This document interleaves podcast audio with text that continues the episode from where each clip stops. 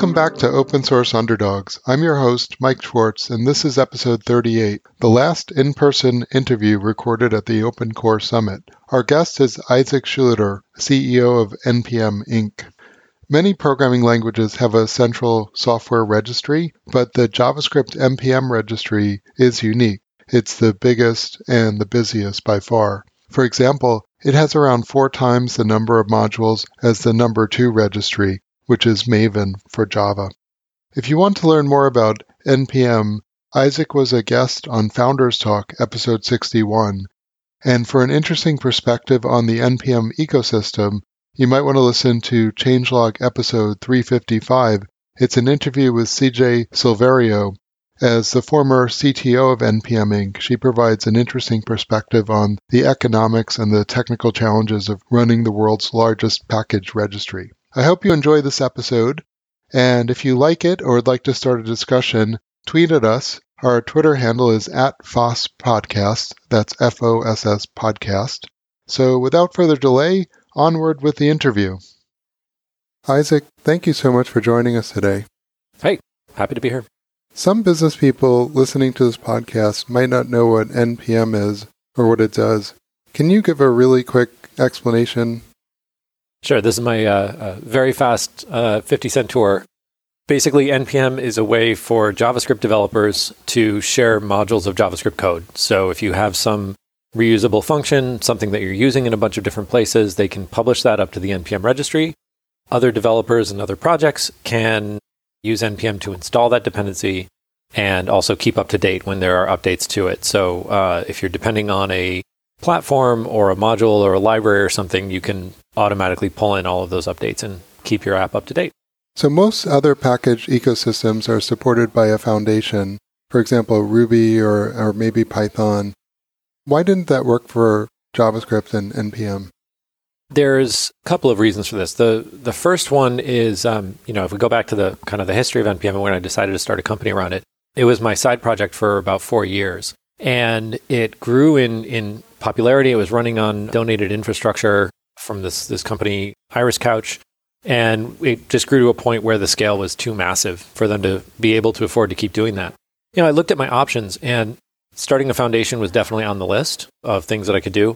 Another option was you know, find a home for it in some big company, try to get hired by like Google or Microsoft or somebody. The reason why I decided to start an independent company was simply owing to the scale and the rate of growth that we were seeing. So, you know, the typical way that a that a foundation operates, you you raise a bunch of money and from a bunch of companies who have some vested interest in whatever the thing is, whether that's a an open source project or some other thing and then you spend that money on keeping the thing going. So that might be, you know, having developers work on the project or managing governance or marketing or whatever. With NPM, we had this uh, exponential growth curve that we were still at the, at the very beginning of in terms of the number of users on the NPM platform. We'd grown to about a million users. Our rate of downloads and, and package growth was just astronomical. The JavaScript language is is used in pretty much every application out there. You know, a lot of developers are they're Ruby developers or they're .NET developers or Python developers, but their front ends are all running in JavaScript. And everybody was increasingly putting more and more and more stuff into NPM and using it very widely. So, you know, we kind of did some some back of the envelope math and realized like, okay, well, we could go raise a couple million bucks to start a foundation and, and be able to put some resources behind this thing. But what are we going to do next year? We're going to need 10 times as much and then the year after that and the year after that. And so the task of just kind of continually being in fundraising mode was pretty daunting. And, it, you know, especially because it'd be hard to justify that the benefits to each of those member companies would also keep increasing enough to justify them increasing their investment. On the other hand, if you have an exponential growth curve of almost anything, even rising costs, you can take that and take that, you know, take that to an investor and say, here's a thing. It's a thing that's growing. It's a thing that's exciting. You can tell a story about how you're going to go about monetizing that in the future. And that's something that is sort of a good fit for a venture backed startup. So most people use NPM for free. What do you actually sell? We sell two main things right now. The first is our NPM orgs product, which is a multi tenant SaaS thing that you can use to store your private code within your organization. That's used primarily by smaller companies and, you know, or, or front end development teams within larger companies. The price point there is about seven. It's seven dollars per user per month. So it, it grows depending on the size of the org, and you can have multiple packages all underneath that same org. The other thing that we sell is our product called NPM Enterprise, which is a single tenant instance of the NPM registry and, and website. And it has some additional features like single sign on or security policy enforcement, that kind of thing, which is more of a need at bigger companies.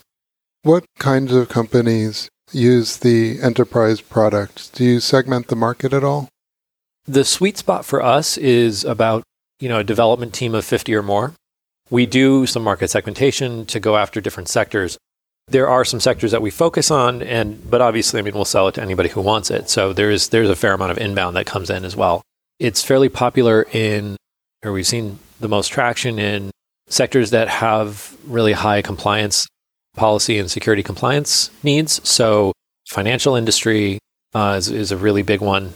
And there's also a ton of, you know, a ton of customers with money to spend on their development practices and they get a lot of benefits by having their developers able to to build things in a more frictionless way.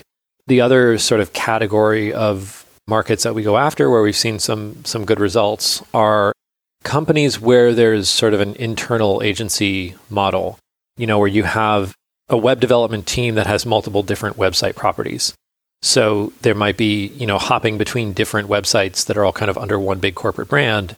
And in that case, there's a lot of benefits to being able to reuse those modules. Also, frequently in, in both types of companies, you know, once you once a company gets to a certain size, there's often like a tools team or kind of a platform team that's in charge of all of the reusable JavaScript code that's that's used across all of the different properties. And in those cases, they also benefit a lot by having something like NPM in house. In terms of marketing, you're sort of starting from a nice position because everyone knows NPM. But how do you organize sort of the marketing effort so people know what the commercial offering is? And how do you organize the sales? Do you just wait for inbound or do any outbound marketing? We do a fair bit of outbound marketing. And it, it's a little bit of a double edged sword, right? Everybody knows NPM, but not everybody knows NPM Inc. or NPM Enterprise. One of the challenges that we run into, which I think is common among a lot of companies that are operating in open source communities, is that people have heard of the thing, but they haven't necessarily heard of the product. One of the things we hear is like, oh, NPM, that's a company? I just thought packages came out of the ether. I, I didn't realize it was downloading from somewhere. So when it comes to our marketing efforts, a, a fair amount of the, the work there is in continually beating the drum of like, yeah, we have things for you. Like if you are, if you need policy compliance, if you need security, if you need proprietary code and you want to manage it using the things that your developers already know and love, then like we have a solution for you. When we go through the the sales process, typically we have an internal champion, which is usually engineering architect or engineering manager or something like that, who sort of intuitively understands the benefits of npm and then the the sales process tends to be one of you know making the case to folks who are not already deep in this ecosystem. So that tends to be people in kind of the like internal development tools purchasing team the the CIO's office you know it can take a, a, a couple of different shapes. But you know the the folks within a large enterprise who manage the spend on development tooling. Diverting a little bit from, from marketing, one of my guests said to me that it's almost better to start a company around a product that you don't write, an open source product that you don't write, because all those engineers who are working on the open source thing, they're not billable or they're not contributing to the commercial product. Do you feel that friction at all where maybe part of the team is really committed to the community mission, but maybe other parts of the organization are more interested in the products that actually generate revenue? And how do you reconcile that? It can be a tough needle to thread. And i mean i i don't think that the you know not to dispute the past guest who who said that you know there's some sense in what they're saying but obviously i do disagree because of what i've done. I think that the challenge or at least the puzzle is to figure out how do we continue to make good on our community mission while in, in such a way that it serves our product interests rather than and how do we design our product interests in such a way that they're served by the success of the open source community because and we've we have certainly made some missteps in the past. One of the biggest things that just seems it makes good intuitive sense right? You have an engineering team you have a web team you have a backend team. Of course we're going to have an open source team. But the minute that you start doing that you create this unhealthy dichotomy. Even if it's just in your own thinking as a founder and as a manager, as, a, as an entrepreneur, where it can be very easy to get into these these dysfunctional patterns of being resentful about, well, these you know these five engineers are spending all their time on the open source stuff, and we're just giving that away, and how is that helping the company? And here I am, you know, busting my hump every day trying to make our website better and trying to sell products and trying to get new logins and new signups. And every time you want to build some new thing, it's like, well, should we, you know, you run into this case of like, should we give this thing away or should we charge for it? And the thing that I've come to after five and a half years of doing this, if, if I was smarter, maybe I would have come to it sooner, is just that that's, that's the wrong question. The minute you find yourself asking, should this be free or should it be paid? You've already kind of committed like the fundamental thinking error of putting those two things at odds. The better way to think about it is what is the free thing that will get someone to pay for this? So, what can we give away in such a way that it will open the door for an upgrade path and will open the door for a paid product that is very clear enhancement to the thing that they're getting for free? Some of the best companies in this space that I've seen tend to have a, a an approach of like their explicit goal is that individual developers should never have to pay for our product, but a company should almost always have to pay for it. And that really clarifies the thinking and it clarifies the puzzle in a really interesting way because anything that involves a team of 10 people writing a proprietary application, like they got to pay for that. That's a company, that's a for profit company. Now, okay, it could also be like a school or it could be a nonprofit org. You can always give those folks a coupon. Like that's not actually a problem. But um, with our enterprise product and with our orgs product, I think we've we've done okay there. Um, orgs are free if they're open source. So if you have five people collaborating on an open source project, they don't and they want to keep a bunch of modules under a namespace, they don't have to pay for that if it's all open source. And we really see that as part of the nice easy transition from like an individual working on open source, a group working on it, and then up to a group working on some kind of paid product. One of the things that became really that we did not anticipate when we made orgs free was actually it, it increased our paid orgs signups. You know, we'd always intended to do some kind of like first month free type of trial type thing and just, you know, kind of didn't get to it because startups and time and attention and there's only so many people and only only so much code you can write in a day. And we decided that we wanted to make orgs free for uh, for open source projects because we were there was a handful of different open source projects that we gave them an org and we like you know went in our database and marked it as free and we are kind of like this is like we should just make this a thing. So when we did that what became what was surprising was people at companies would sign up for a free org add their whole team try it out for like an hour go okay this is going to work and then they'd flip the flip the switch to be a paid org. And that's really like i mean that's for me when kind of the light bulb went off that like we should not be thinking about what is paid and what is free. We should be thinking about what is free so that it gets someone, makes it easier to buy the paid thing if you need it.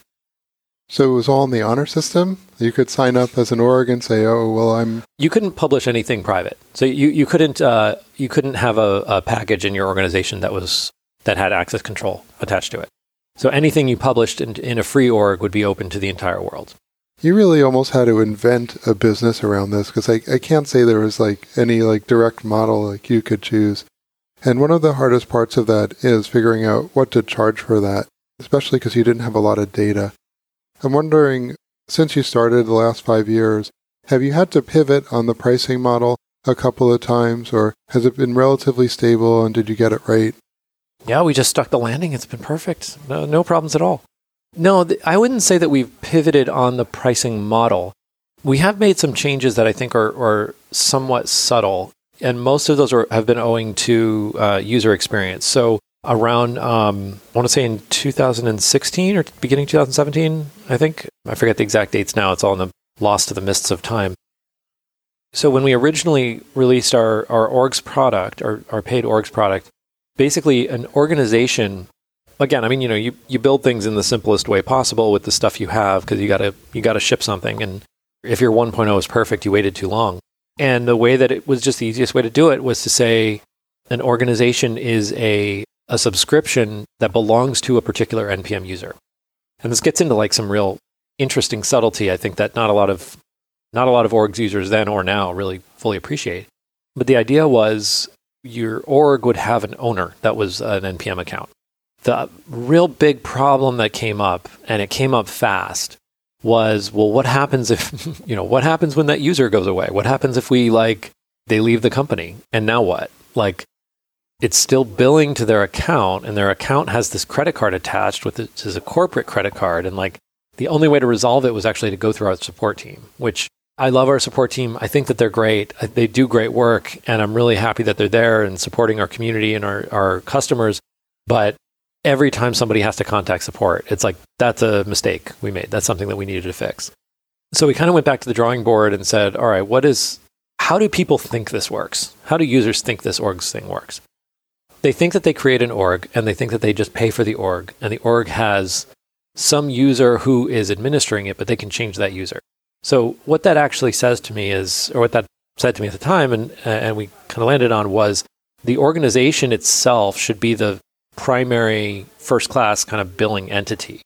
And then the user accounts and the subscription and everything else is attached to that organization, not to some individual user.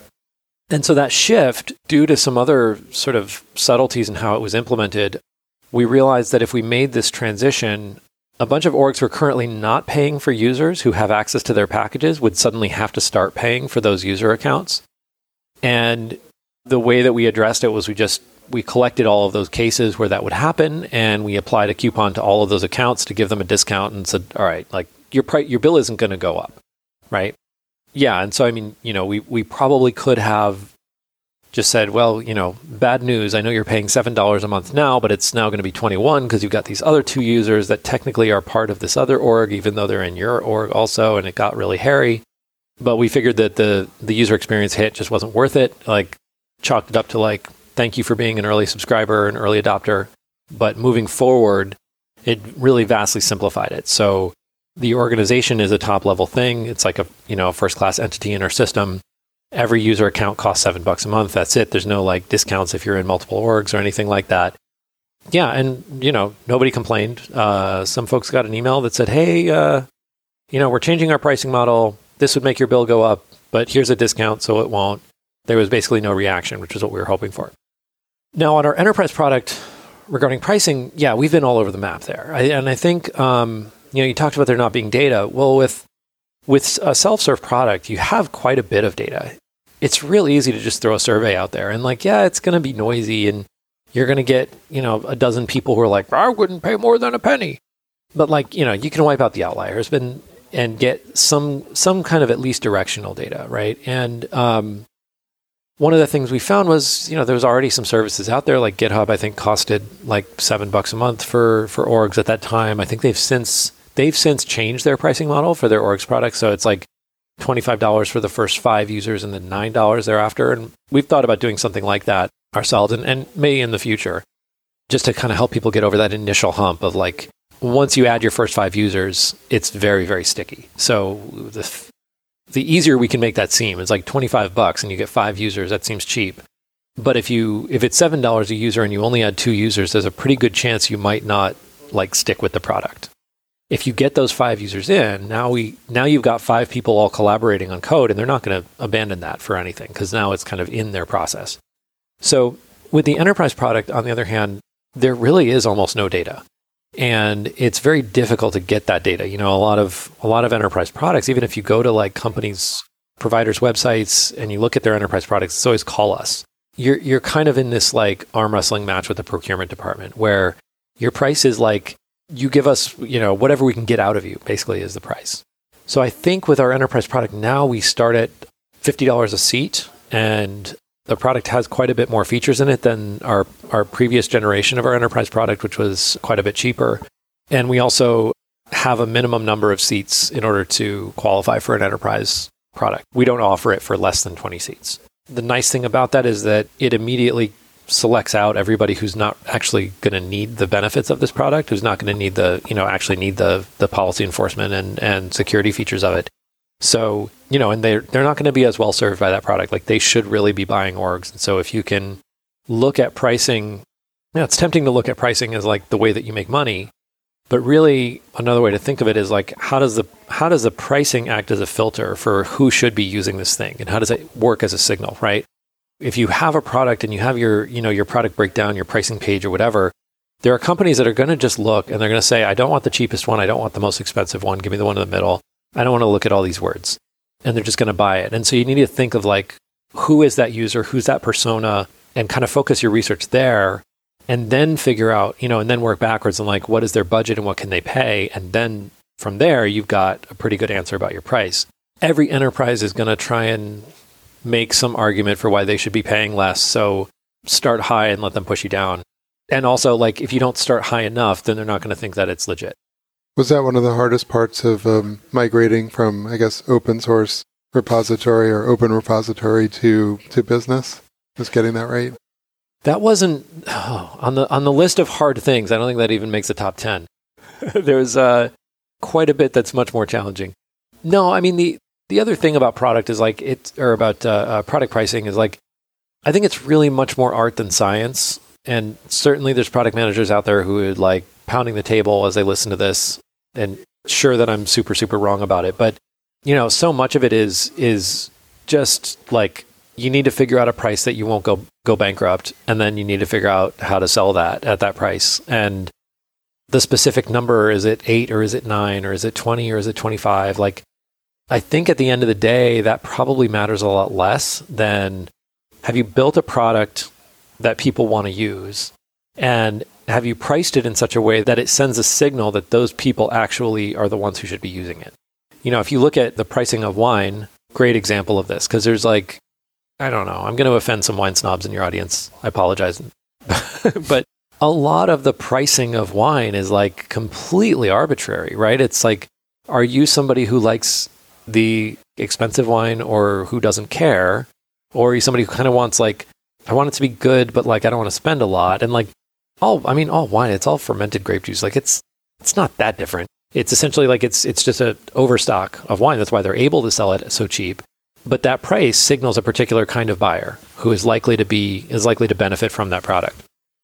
And you know, on the other end of the spectrum, it's the same kind of thing, right? You're you're buying this $500 bottle of wine because you want to show off how rich you are, and like in order to show off how rich you are, it has to cost $500, and so like that there's that's why people buy that. You know, in the world of of software product management, we like to pretend that we're we're a little bit more rational, you know, because we're all like tech people and we're very we're very cerebral and logical we do math.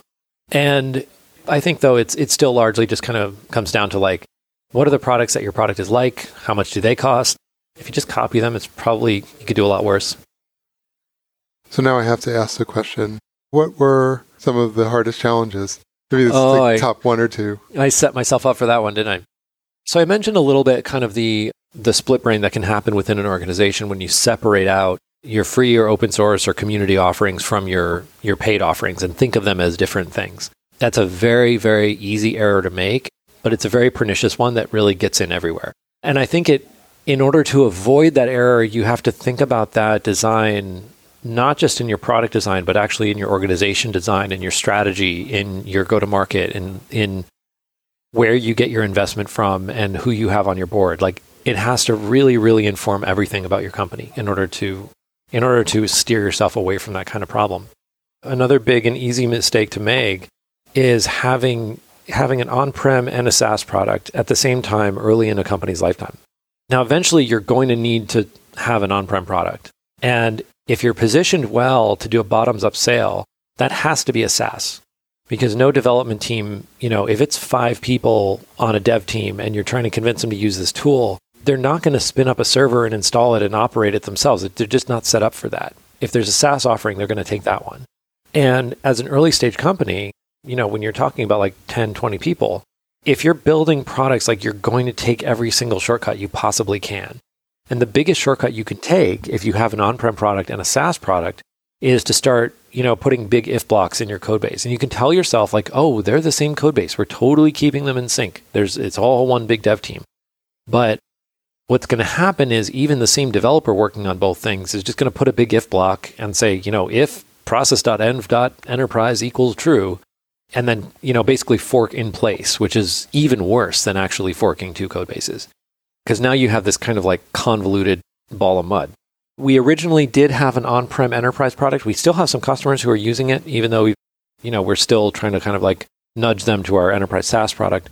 We reached a point as as a company where we sort of realized like we can't keep running this enterprise product. We're, we're actually losing money on every sale because the, the cost to support and operate and you know get a customer up and running is just too high.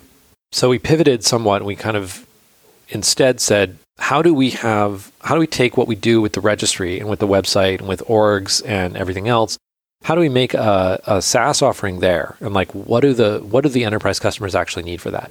And we're we're still figuring out kind of how to play in that space and how to how to best have that integrated and connected with our self serve products.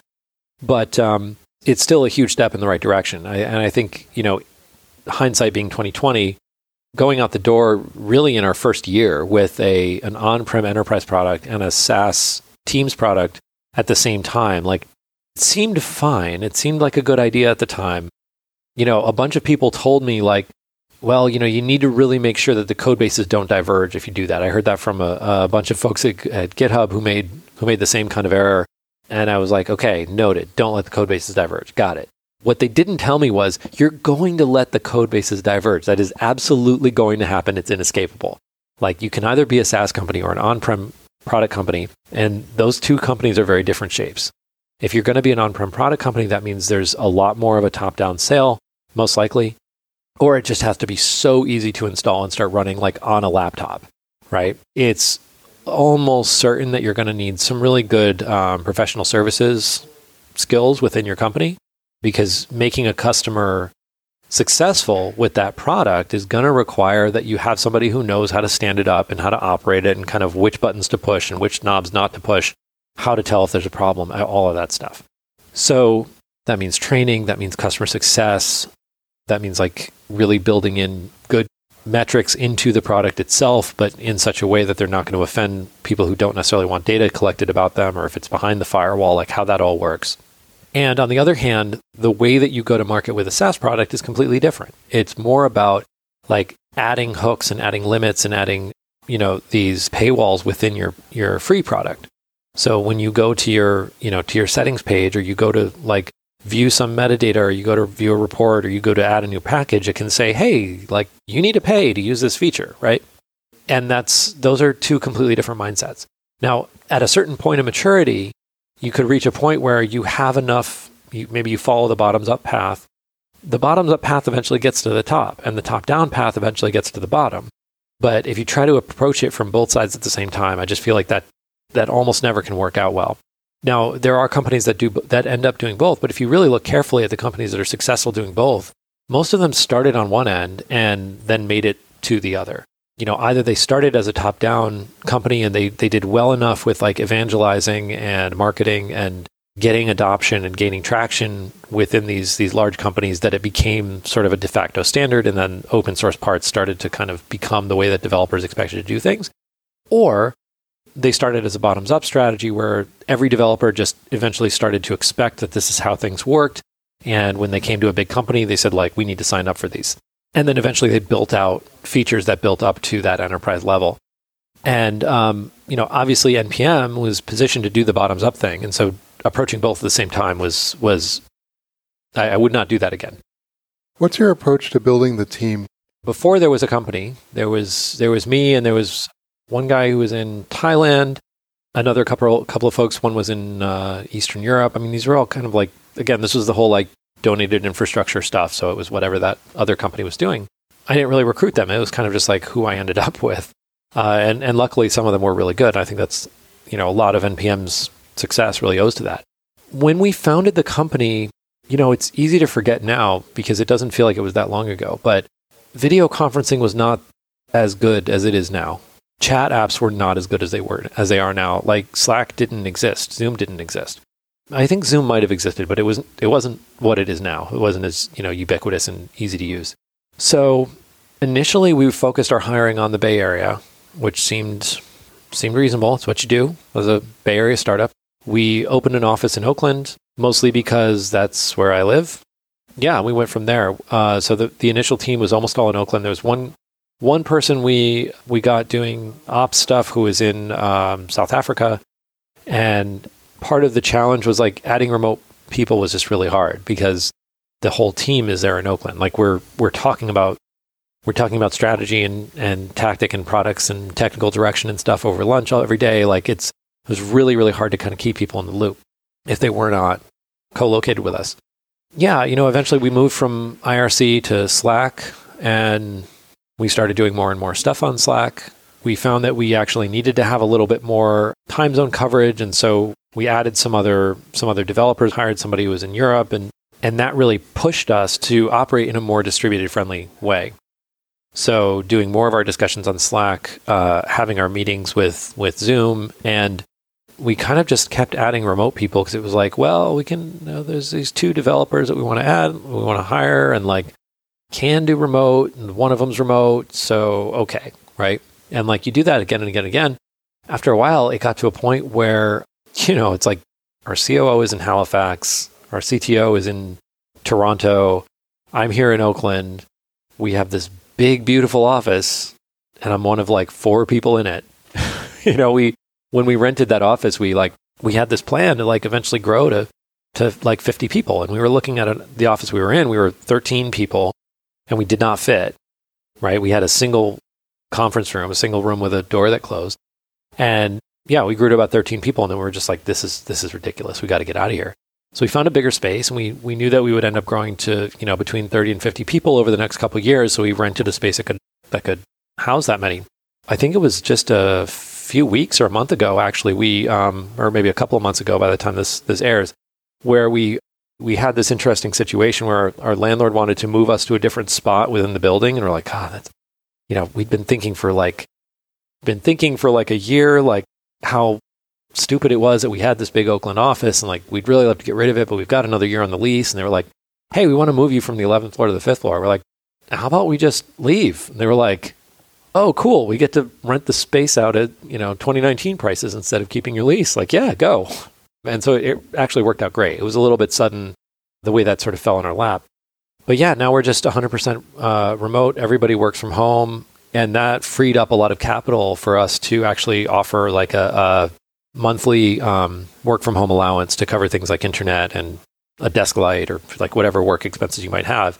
Whereas previously it was like, we really can't afford to do that because we're spending our whole like office budget on an office. If you want to work in the office, like we've got this great office, but most of our staff was was not in the Bay Area. So in terms of like where do we recruit people or how do we how do we find talent? We we do get a lot of resumes. We do get a lot of interest in especially in uh, technical roles.